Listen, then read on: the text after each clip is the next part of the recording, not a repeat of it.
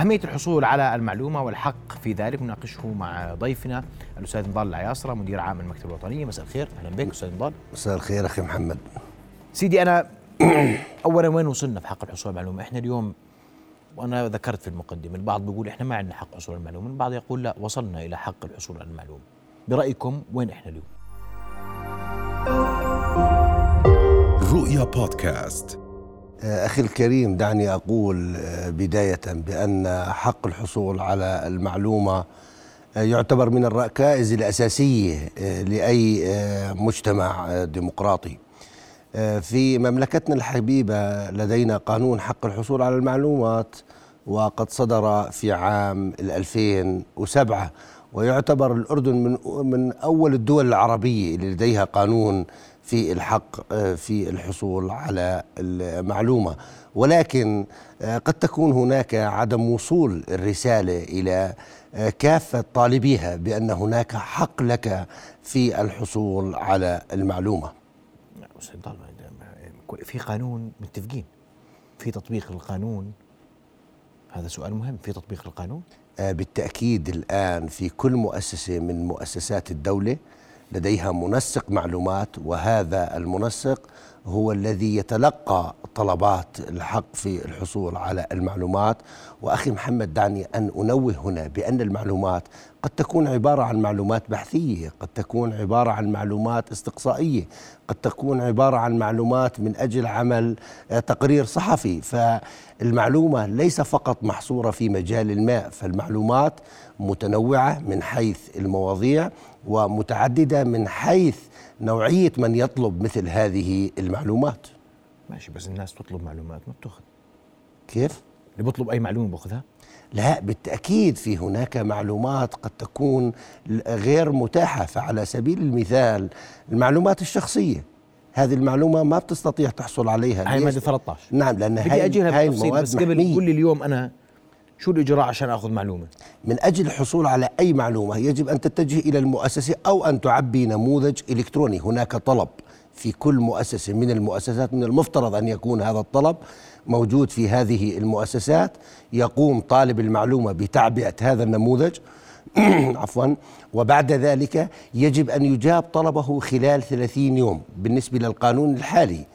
أما إذا لم يجاب طلب هذا المواطن أو طالب المعلومة فيتجه فيستطيع أن يتجه إلى مجلس المعلومات.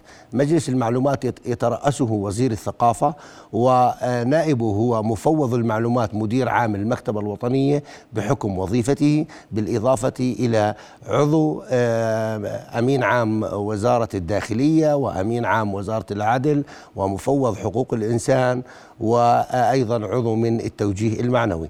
إذا لم يجاب أيضا يتجه بهذه الحالة إلى المجلس ويتقدم بطلب شكوى على المؤسسة التي رفضت إعطاء المعلومة. يجب أن يجاب طلبه خلال شهر. طبعا إحنا بهذه الحالة نوجه كتاب لهذه المؤسسة التي رفضت إعطاء المعلومة، ولكن أحكي بكل صدق بأن قراراتنا غير ملزمة. قرارات مجلس المعلومات غير ملزمة للمؤسسات، فبهذه الحالة يستطيع أن يتجه إلى القضاء ويرفع قضية على المؤسسة التي رفضت إجابة طلبه. يعني بالآخر أنت لما تقول لي أنا بروح المجلس وبقدم طلب أو شكوى، حتى لو نظرتم في الشكوى وكانت صحيحة لا تملكون من أمركم شيئا سوى إرسال كتاب. نحن نخاطب، ولكن يجب أن تجيب لنا هذه المؤسسات لماذا تم رفض إجابة الطلب. هل هذه المعلومة سرية؟ هل هذه المعلومة عبارة عن معلومات لها علاقة بأشخاص؟ لأن المعلومات الشخصية هي محمية. هل هذه المعلومات تلحق الضرر بالأمن الوطني؟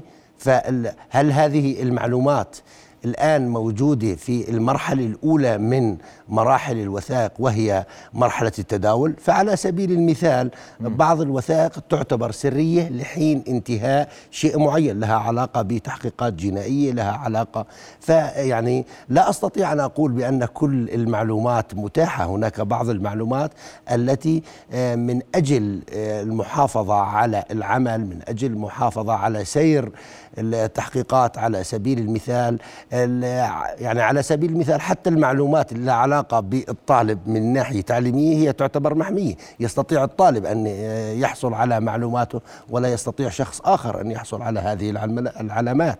إضافة إلى ذلك نأتي الآن إلى الملف الشخصي، ملف المريض هو يعتبر سري بصراحة، ولا يجوز إعطاء مثل هذه المعلومات إلا أيضا بالقانون. شو أنواع الطلبات بتجيكم؟ أنت بتقول لي معلومات أنا ما بقدر أعطيها، بس أنت شو طلبات بتجيك اليوم؟ والله الطلبات هي يعني إحنا بنجي إحنا كمجلس معلومات لا تأتي لنا، تأتي بالدرجة الأولى في في البداية تأتي إلى المؤسسة، ولكن المؤسسة قد تجيب الطلبات، ونحن نرفع كل سنة بنهاية العام تقرير بحال المعلومات في المؤسسات بناء على ما تقوم به المؤسسات من معلومات وتفاصيل لهذه المعلومات. قد تكون معلومات لها علاقة بأمور صحفية، قد تكون معلومات لها علاقة. قديش كم كم طلب حق حصول المعلومة تقريبا السنة إجاكم؟ يعني خلينا أكون صادق، السنة الماضية لأنه إحنا لغاية الآن لم نقم بعملية رفع تقارير، إحنا وصلنا حوالي اثنا عشر أو ثلاثة عشر طلب، خلينا نعتبر شكوى لمجلس المعلومات على المؤسسات التي منها قد أجابت الطلب ومنها قد رفضت إجابة الطلب. والسبب أخي محمد هنا أحكي بصراحة، أحيانا عندما نقوم بعملية تعبئة نموذج الحصول على المعلومة أحيانا يكون عام. إضافة إلى ذلك في مشكلة أخرى أنه بعض المؤسسات ما قامت بعملية أرشفة وثائقها، قد يكون هناك المعلومة موجودة في المؤسسة ولكن بسبب, بسبب الكم الهائل من المعلومات التي تتوافر في هذه المؤسسات لا تستطيع أن تقوم بعملية استرجاعها، فتستغرق أحيانا وقت أكثر، وقد يكون هناك خوف أحيانا بصراحة الموظفين العاديين بخافوا أنه يقوموا بعملية إعطاء المعلومة يجب الرجوع إلى الإدارة العليا، باعتبروا أنه هذا يعتبر إفشاء سر للمؤسسة. فلا بد بصراحة من نشر ثقافة أهمية الحصول على المعلومة وثقافة أيضا إعطاء المعلومة. مين اللي مطلوب منه ينشر؟ آه بالتأكيد أحكي بصدق، المملكة الأردنية الهاشمية دخلت ضمن آه شراكة الحكومات آه الشفافة، وإحنا تم تكليف المكتبة الوطنية وهيئة النزاهة ومكافحة الفساد ووزارة الاقتصاد الرقمي بعمل ثلاث بروتوكولات لها علاقة بإدارة ملفات والمعلومات التي تتوفر في المؤسسات، وتم اعتماد هذه البروتوكولات. وكان هناك يعني السنة الماضية تعميم من قبل دولة رئيس الوزراء بأن تقوم كافة المؤسسات بعملية أتمتت وأرشفت وثائقها من أجل أن تكون هذه الوثائق سهلة الاسترجاع وتقدم لطالبيها في الوقت المناسب. لكن بصراحة هذه الكوادر الموجودة الآن في المؤسسات بحاجة إلى تدريب وبحاجة إلى برامج. طبعا نفذنا لغاية الآن اثنا عشر دورة تدريبية، وخرجنا من هذه الدورات التدريبية تقريبا حوالي مئتين مئتين وعشرين متدرب، وطبعا هذا على مستوى عمان. ولكن الآن سوف ننطلق، لدينا برنامج السنة القادمة إن شاء الله بأن ننطلق إلى المحافظات من من أجل أن نقوم بعملية تدريب أخصائي المعلومات وموظفي الدواوين على كيفية أرشفة وفهرسة وتصنيف هذه الوثائق من أجل أن تكون سهلة الاسترجاع وتقدم المعلومة لطالبها في الوقت المناسب. طب عندكم تقدير قديش بوصل ال ال ال المؤسسات طلبات؟ آه بالتأكيد هناك تفاوت ما بين مؤسسة إلى أخرى، فعلى سبيل المثال نلاحظ على سبيل المثال بأن أعلى نسب آه أو أعلى آه حد طلبات الحصول على المعلومة كان لدى ضريبة الدخل على سبيل المثال. م. أعلى أعلى أعلى مؤسسة أعلى أعلى مؤسسة كانت اللي بتم عملية تقديم فيها طلب الحصول على المعلومة هو ضريبة الدخل. قديش تقديريا في رقم؟ يعني ما يقارب الحوالي ألف ألف ومئتين طلب الحصول على المعلومة فقط لضريبة الدخل. نعم. وكم طلب منهم متحول عندكم؟ بمعنى رفض الإجابة؟ لم للأمانة أحكي بصدق لم يقدم عندنا أي طلب اعتراض على هذه المؤسسة بأنها لم تجب على سبيل المثال طلب الحصول على المعلومة. ولاحظ أخي محمد طلب الحصول على المعلومة، يعني قد أكون على سبيل المثال أجي على المكتبة الوطنية، بدي عدد مثلا العاملين في المكتبة الوطنية، بدي قديش منهم ذكور قديش إناث، قديش منهم على سبيل المثال حاصلين على شهادة البكالوريوس، كمعلومات بحثية على سبيل المثال للحصر. فالمعلومات هي متنوعة، ليس فقط فيما له علاقة كما يعتقد البعض بعطاءات بكذا. البعض بيقول في إجراءات عندكم معقدة وصعبة وطويلة. عندنا إحنا من أي ناحية؟ من, من أي ناحية؟ طلبات وطلب الحصول على المعلومة وجيب ورقة وبدي ورقة ومين أنت وليش و... بالتأكيد. مو كيف أقوم بعملية الآن؟ يجب أن تقوم بعملية تعبئة نموذج، ما اسمك ورقم تلفونك على سبيل المثال أو إيميلك، من أجل أن أتواصل معك وأعطيك المعلومة، لأن المعلومة قد لا تكون جاهزة، قد لا قد تكون هاي المعلومة بحاجة إلى بحث. وأنا حكيت في البداية إنه الآن بنحكي عن موضوع أرشفة هذه الوثائق. خلينا نيجي الآن على مؤسسة من المؤسسات، هل كل وثائقها من تاريخ تأسيس المؤسسة لغاية الآن هل تم عملية أرشفة وتبويب وفهرسة وتصنيف هذه الوثائق؟ المؤسسة عندنا مأرشفة كل وثائقها؟ أه لا أستطيع أن أقول كل المؤسسات، ما فيش ولا أي مؤسسة مؤرشفة كل وثائقها، ولا مؤسسة ولا مؤسسة يعني معناته ولا وثيقة اليوم من السهل الحصول عليها. لا أنا أب... لاحظ كل الوثائق في فرق ما بين خمسين بالمئة مأرشف، ثلاثين بالمئة في أرشف. على سبيل المثال أعطيك مثال، عندي على المكتبة الوطنية إحنا عندنا مديرية الوثائق والتوثيق، لدينا الآن ما يقارب الاثنين ونصف مليون وثيقة، والوثيقة قد تكون صفحة وقد تكون مية.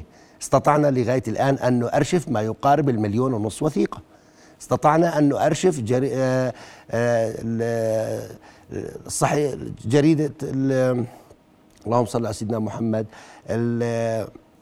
الجريدة الرسمية التي تصدر عن رئاسة الوزراء منذ عام ألف وتسعمئة وثلاثة وعشرين لغاية اليوم، كل القوانين والأنظمة والتشريعات التي صدرت عن رئاسة الوزراء منذ عام ألف وتسعمئة وثلاثة وعشرين ولغاية الآن مؤرشفة. بينما بعض الوثائق الأخرى قد قد نقطع فيها على سبيل المثال عشرين بالمئة ثلاثين بالمئة، لأنه حتى موضوع الأرشفة نحكي بصدق دولة عمرها مئة سنة ولديها ملايين الوثائق، والوثيقة هنا لا يعني فقط الكتب الرسمية، فالصور والمواد السمعية والمواد البصرية والمواد السمع بصرية. الآن نجي على مؤسسات الإعلامية، هل هي مأرشفة كل وثائقها؟ هل الصحف الآن مأرشفة كل وثائقها؟ بالتأكيد لا. طيب أجل مادة ثلاثة عشر أنت كرمت نعم في موضوع حق القانون حق الحصول على المعلومة، نستعرضها سوية الزملاء الكرام، المادة ثلاثة عشر واللي بتحكي عن أمور لا يحق السؤال عنها. صحيح. الآن على سبيل المثال المعلومات التي تلحق فضل. فضل. المعلومات التي تلحق الضرر بالأمن الوطني لا أستطيع أن أقوم بعملية. المعلومات التي قد على سبيل المثال تؤثر على سير التحقيقات، المعلومات اللي لها علاقة بعلاقة المملكة بدولة أخرى، كل هذه المعلومات بصراحة هي تعتبر من. بس أنت الرواتب حاطة من هذا السياق؟ نعم الرواتب. بقدر أسأل عن راتب موظف عام؟ لا. ليش؟ إذا كان هو بوظيفته. هل هناك مصلحة مشروعة؟ مصلحة يعني راتب مدير مؤسسة؟ على فكرة للأمانة خليني أحكي بكل صدق، إحنا عملنا على تعديل القانون ورفعنا مسودة، وهذه يعني بنحكي الآن عن ألفين وسبعة عشر.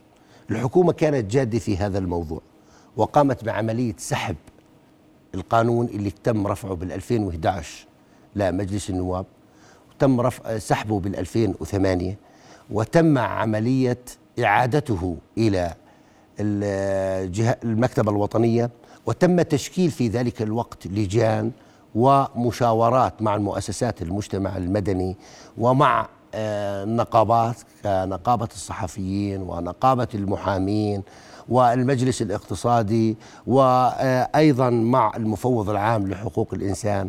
وعملنا لمدة عام كامل من أجل تعديل قانون ضمان حق الحصول على المعلومات ليتماشى مع الممارسات الفضلة على المستوى العالمي، وقد تم عملية رفع هذه المسودة ومرقت بكل المراحل وتم عرضها للرأي العام لإبداء الملاحظات، وتم مناقشة عشر مواد من هذه المسودة، ومن ثم جاءت جائحة كورونا، ومن ثم فيما بعد تم حل مجلس النواب، والآن عشر مواد من القانون الجديد كي يتماشى مع القوانين العالمية.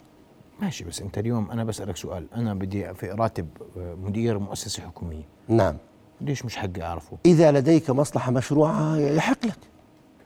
إيش يعني مصلحة مشروعة؟ يعني ما هي, ما هي على سبيل المثال، هل أنت بتعمل دراسة على سبيل المثال عن هذا الموضوع؟ هل أنت متضرر على سبيل المثال من هذا الموضوع؟ يحق لك أن ترفع وتطلب. مش هذا كله من خزينة الدولة؟ مزبوط. مش هذا كله من ضرائب ومتاح ومعروف. أخي أخي الكريم، الآن كل رواتب المدراء العامين والوزراء وغير ذلك موجود ومعروف ومنصوص عليه ومعروف. اسألني الآن قديش راتبك بجأ أي أي مدير عام الآن معروف قديش راتبه الأساسي وقديش علاواته، كله واضح، ما في إشي مخبى يعني. بس في ناس تتفاجأ، يقول لك في في ديوان المحاسبة بيطلع فيه أرقام رواتب لا يعرفها يعني الدنيا. حسب معلومات، أنا بحكي لك ديوان المحاسبة، الجهاز الرقابي. أنا بحكي الآن بالنسبة للرواتب معروف، الوظائف العليا قديش رواتبها معروف، الراتب الأساسي والعلاوات كلها معروف. ادخل الآن أنت على أي راتب شخص في وظائف عليا، سواء كان مدير عام أمين عام، معروفة هاي الفئة العليا، معروف قديش الرواتب. أما الموظفين لا يمكن سؤالا، حتى الموظفين معروف الآن. إذا ديوان الخدمة المدنية كل الرواتب معروفة الآن، أول ما يدخل الموظف معروف قديش راتبه وعلاواته، إذا كان في السلك التربوي قديش علاوته، إذا كان في مهندس معروف قديش. طيب أنتم بتمنعوا أيضا في حق الحصول على المال، بتمنعوا، نفترض أن أطلب معاهدة اتفاقية. إحنا مشان تكون بالصورة إنه إحنا المعاهدات هاي مش عندنا، مشان تكون بالصورة. مش عندكم؟ لا ولا أنت بتحكي الآن مجلس معلومات. مجلس المعلومات هو يناط بالمكتبة الوطنية بما أنه مفوض معلومات، ولكن هاي المعلومات مش عندنا، هناك مؤسسات لديها هاي المعلومات. الآن اتفاقيات وزارة التعليم العالي على سبيل المثال مش عندي، اتفاقيات وزارة التربية والتعليم مش عندي. إذا طلبتها بدك تطلبها من المؤسسة مش من عندي. ماشي، ما إلي حق أن أطلبها طبعا اليوم وفق القانون. مزبوط. بدي أطلب مثلا، أنا بدي أطلب في جائحة كورونا صار توقيع اتفاقيات تخص القطاع التعليمي والمنصات اللي طلعت في القطاع التعليمي، بحق لي أطلب المعلومة؟ بحق لك، ليش لا؟ بروح الآن على وزارة التربية والتعليم، بروح الآن على سبيل المثال الاتفاقيات، بقدم طلب وبحصل على هذه الاتفاقيات. أنت تعتقد أخي محمد أن كل الاتفاقيات محفوظة لدى مجلس المعلومات؟ مجلس المعلومات آه يعني بصراحة مو هيئة مستقلة وإله على سبيل المثال أرشيفه. مجلس المعلومات هو عبارة عن أداة يساعد طالب المعلومة من أجل الحصول على المعلومات. بعدين حتى لما بنحكي الآن أرشفة أخي محمد، المكتبة الوطنية تم تأسيسها بالخمسة وسبعين، عام ألف وتسعمية وخمسة وسبعين، وكانت عبارة عن مديرية في ذلك الوقت، مديرية الوثائق والتوثيق، وكانت تتبع في ذلك الوقت لوزارة الإعلام والثقافة، فهي حديثة نسبيا. ولا يعني ذلك بأن كل الاتفاقيات التي تتوقع وكل الأرشيف اللي موجود الآن. الآن بالألفين وسبعة عشر فقط صدر قانون الوثائق اللي بيقول أنه يجب أن تكون الوثائق محفوظة لدى دائرة المكتبة الوطنية.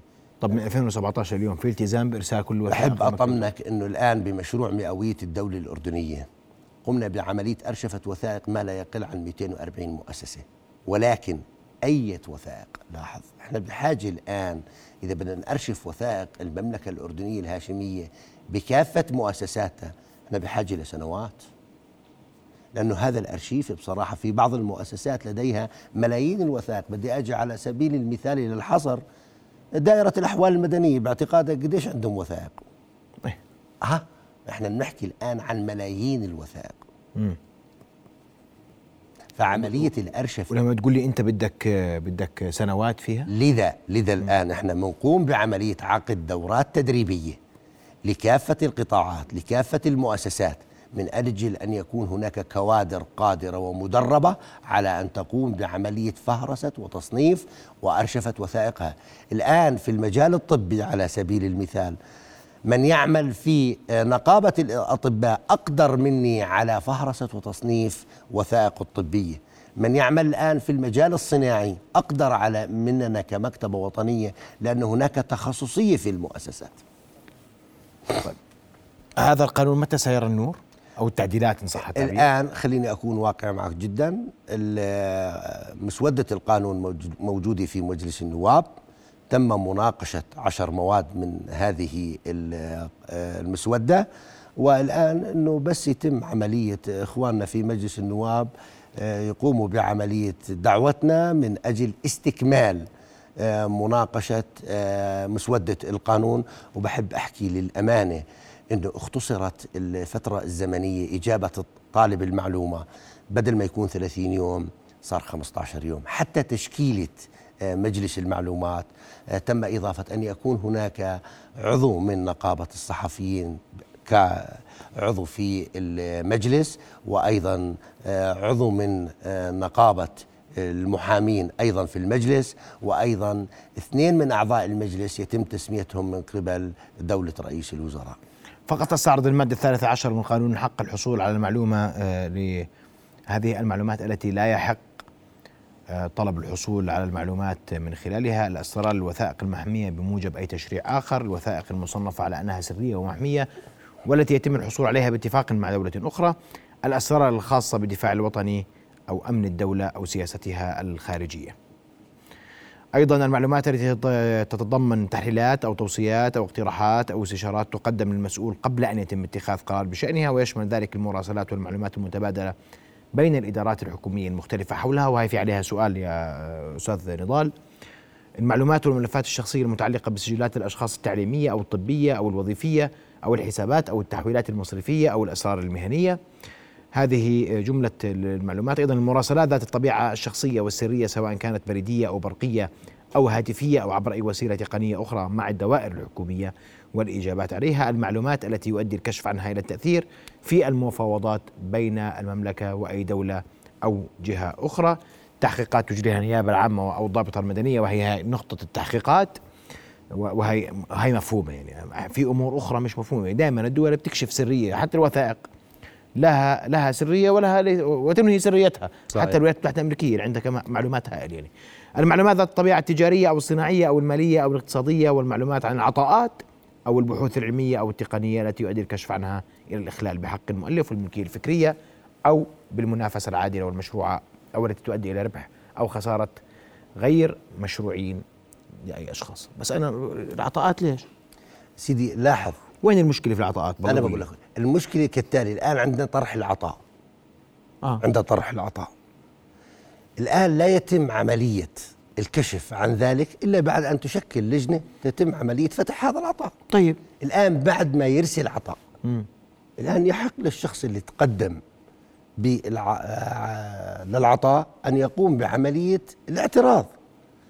الآن أثناء يعني أثناء بعد انتهاء بعد الانتهاء العطاء يحق له، لأن المعلومات متاحة، هي مش سرية، حاطينها سرية. لا هي أثناء، لاحظ. طيب أثناء طرح هل يجوز؟ أنا أسألك سؤال اليوم. نعم. ما الذي يمنع إني أعرف إذا قدم لك واحد من موظفينك استشارة، طلبت استشارة أنت بخصوص شأن المكتب الوطني، قدموا لك مشورات واتخذت قرارك، إذا ما الذي يمنع إني أنا أعرف شو شو المشورة اللي قدمت لك؟ حلو. إذا إذا تم اتخاذ قرار، لأنه أحيانا قد أطلب استشارات من عدة جهات.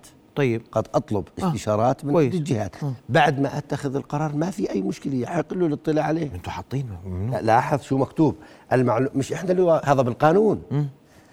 المعلومات التي تتضمن تحليلات أو توصيات أو اقتراحات أو استشارات، ل... ل... يعني لغاية الآن لم يتخذ قرار فيها، هي عبارة عن اقتراحات. هذه بعد ما تقدم من اقتراحات تأخذ قرار. بصحيح لي أطلع على اقتراحات؟ ما عندك مشكلة بعد ما يتم عملية اتخاذ القرار بهذا الموضوع، ما عندك مشكلة، عشان نعرف المسؤول أخذ قرار. ما أنا قاعد بحكي الآن المعلومات تتضمن تحليل أو توصيات أو مناقشات، هي لم يتخذ فيها قرار فيما, فيما بعد. عندما يتخذ فيها قرار يتم عملية الإفصاح عنها، لأنه في عندنا في قبل ذلك الإفصاح الاستباقي الآن موجود. يعني حتى الآن العطاءات اللي بتتم يجب على كل مؤسسة أن تقوم بعملية طرح هذا العطاء على موقعها الإلكتروني. نأمل أن يرى القانون الجديد النور إن شاء الله على خير التعديلات إن شاء الله. وبدي أشكرك كل الشكر على حضورك. تحدثت عن ضريبة الدخل بأنها الأعلى معدلا للطلبات التي قدمت فيها، ثلاثة عشر شكوى قدمت العام الماضي لطلبات لم تجب بحق الحصول على المعلومة. لا مؤسسة حكومية أرشفت كل وثائقها حتى اللحظة. هناك تفاوت في الإنجاز. أشكرك كل الشكر أستاذ نضال على وجودك معنا. رؤيا بودكاست.